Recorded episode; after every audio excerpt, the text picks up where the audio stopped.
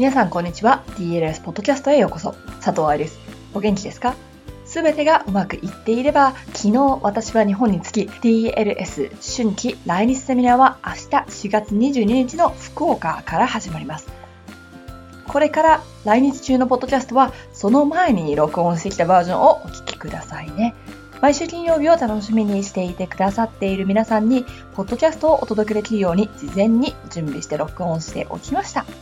さてさて、今日は力の出し惜しみをしていると本気が出せなくなるよという記事。これね、ダンサーだけじゃないって気もします。他の仕事、例えば私の仕事もそうだけれども、いつもなんとなくやってたら成長がないと思うのね。確かに同じ時給でバイトしてる子たちは頑張るよりもなんとなくやって簡単にお金もらえる方がいいって思う人もいるかもしれないけれど本気でやるところに楽しみだったりだとか発見だったりとかがあると私は思うのです。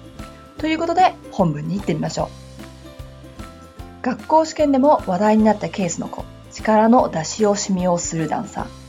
これは1月に行われる冬季バレエ講習会でもよく見られることがあるのでトピックにしておきたいなと思いました。スタジオにもいると思います。幼い子たち例えば小学校中学年ぐらいまでの場合ここでお話しするケースに当てはまらないかもしれません。見ている人がいると頑張っちゃうというちびっこバレリーナの場合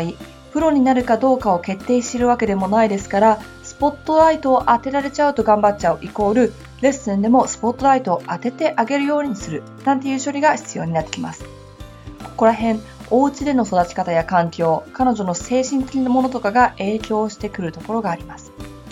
今日お話しするのはいつも通りプロを目指す子たちってことで聞いてください。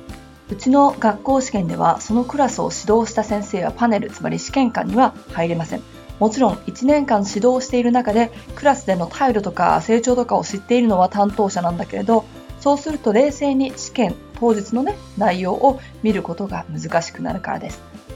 外部からの先生の場合その日だけの踊りを見るわけですから当日の出来をある意味冷たく見放すことができます同じ学校の先生でも教科が違う場合他のジャンルと比べてバーサタリティをチェックすることができますちなみにこの前クリニックに来た他のバレエ学校の子たちと話していた時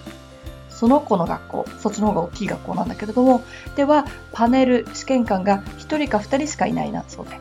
規模の小さなうちの学校がここまでやるのはやっぱりちょっと特殊なんだろうな、なんて思いつつ。試験が終わった後、担当の先生が一番嫌いだったというのは、今まで今日みたいなレベルで踊ってたらもっと指導してあげられたのにとかここまで本気で毎回おごってればすごく上達したという言葉見ている方は知ってるんです。本気で踊ってるかどうか。本番に強い子というのは存在しますし、緊張しちゃっていつもの力が出せなかったという子たちもいます。こういう子たちもいますが、それは表現力の部分で見られることが多く、実力でというところはほとんどありません。験だからしっかりとお化粧し、いつもよりもちゃんと表現力をつけて踊った。鏡が見えないため緊張して全てワンテンポ少し早く踊ってしまった。バーでは緊張して動きが良くなかったけれどセンターでは落ち着いてきた。このような部分は私たちにもよく見えてます。本気で踊ってこなかった子たちというのはまた別。なんていうのかな。見てる人にしかわからないというか文章力がなくって伝えられないというか。私たちもダンサーを見ることを毎年やってますからねそうすると本番に底力を出したこと本番だけ本気で踊ってみましたというこの差はわかるのですいつも100%で踊るから上達する。当たり前みたいに聞こえますが、できてない人たちがたくさんいます。レッスンを最大限に使ってますかという記事でもいろいろな方法をご紹介したけれど、1回のレッスンを本当に全て使い切って踊っている人って少ない。だからこそ、上達とレッスンの数は比例しないんですよ。怪我して踊ってなかったのに上手になった子。毎週7日レッスンに通ってるのに6ヶ月前のビデオと今の踊りにあんまり差がない子そういう子たちいますでしょ？筋肉も脳みそもそうだけれども毎回使うから強くなるわけね。人間の体は必要だと思ったら新しい組織筋肉だろうがシナプスだろうがを作ってくれます。筋トレや肉体改造を見てわかるように体も変わるっていうのはよくわかりますよね。目で見えるから。ひどい横脚のダンサーがとっても綺麗な足になったり柔軟性のなかった男の子が毎日柔軟してプロになったり。手術した後にこの部分の筋肉は戻りませんと言われた子がもう25歳くらいの年で努力で筋肉を変えていったりこの仕事をしていると毎日見られる素敵なミラクルがあります。目で見れないけれど研究で分かっているのはトレーニングをすることで脳のサイズさえ変えることができちゃうとかね。そんなミラクルを起こすためには本人が100%努力する必要があるんですけどね。上手なこと上手になる子という記事でもこのミラクルをご紹介しましたね。みんな本気で踊らないと上手にならないのは分かってるのにどうしてそうしないのか。これは大きな問題ですよね。努力するという才能という記事そしてその続きになっている努力をしているつもりという記事でご紹介したようにみんながみんな努力できるようになってるわけでもなく努力する練習をしてこなかった子たちは大きくなってもできないことがよくあります。自分では努力してるつもりっていうのもたっぷりあります私も頑張ってるつもりちゃんでしたという記事でもここは説明しましたね踊りの脱な子について書いた記事でお話しした子たちは動けちゃうのでしっかりと注意されていないことが多く自分はできてるんだなんて思って踊ってたりします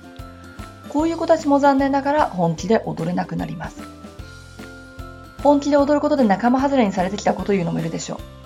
みんながプロを目指しているスタジオではない場合、一人だけで頑張ったりテクニックができるようになると仲間外れにされちゃうとかね。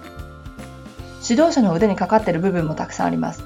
派手に年々よりも難しいテクニックを指導することイコールその子の本気を出すということでは全くもってありません。細かい注意を丁寧に根気よく指導する。できなかったら放っておかない。もちろん、そんな指導をみんなにしたらバレエがつまんないという子たちもいるでしょうから、バランスは難しいですけれどもね。だからこそ、プロを目指す子たちはバレエ学校に行ったり、スタジオを変えたりするのでしょ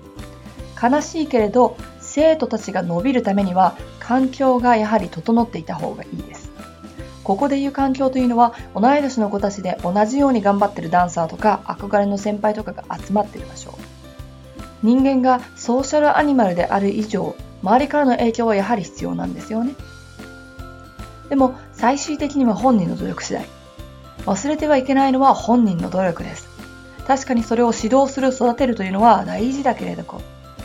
確かにそれを指導する育てるというのは大事だけれどプロを目指すという決意をしたんだったら自分で行動しなきゃ。行動というのは他のダンサーを研究したり、留学について考えたり、レッスンを見直してみたり。どんなに上手なバレエ学校にいても自分から行動しない子たちは上手になりません。ポジティブに考えるとレッスンという記事でもご紹介しました。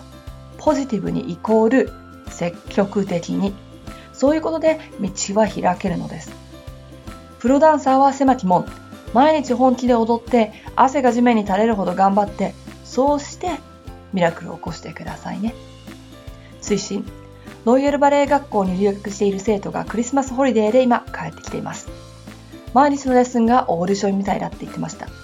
レッスンで本気を出さなかったらなんて悠長なことを言ってられない環境だそうです。いかがでしたか？かなり前になりますが、私が一番最初にバレエ団で医学チームと一緒に研修させてくださいと頼んだ時、ボランティアでいいのでって頼み込みました。誰にコンタクトを取っていいのかわからなかったので、カンパニーの質問メールに連絡してみたりね、返事が来るかもわからなかったけれど、いろいろやってみました。そして、研修が始まった後も、バレエ団でもできる限り自分にできることをやり続けました。そしたらバレエ団の人たちが覚えてくれるようになってプリンシパルダンサーから指名が来たりイベントにも呼ばれるようになってそれから時間が経った今でもバレエ団のメルボルンシーズンで人手が足りないと私のところにオファーが来るようにもなっていますし現場で働いているとその昔に出会ったダンサーたちが遊びに来てくれるようにもなってます。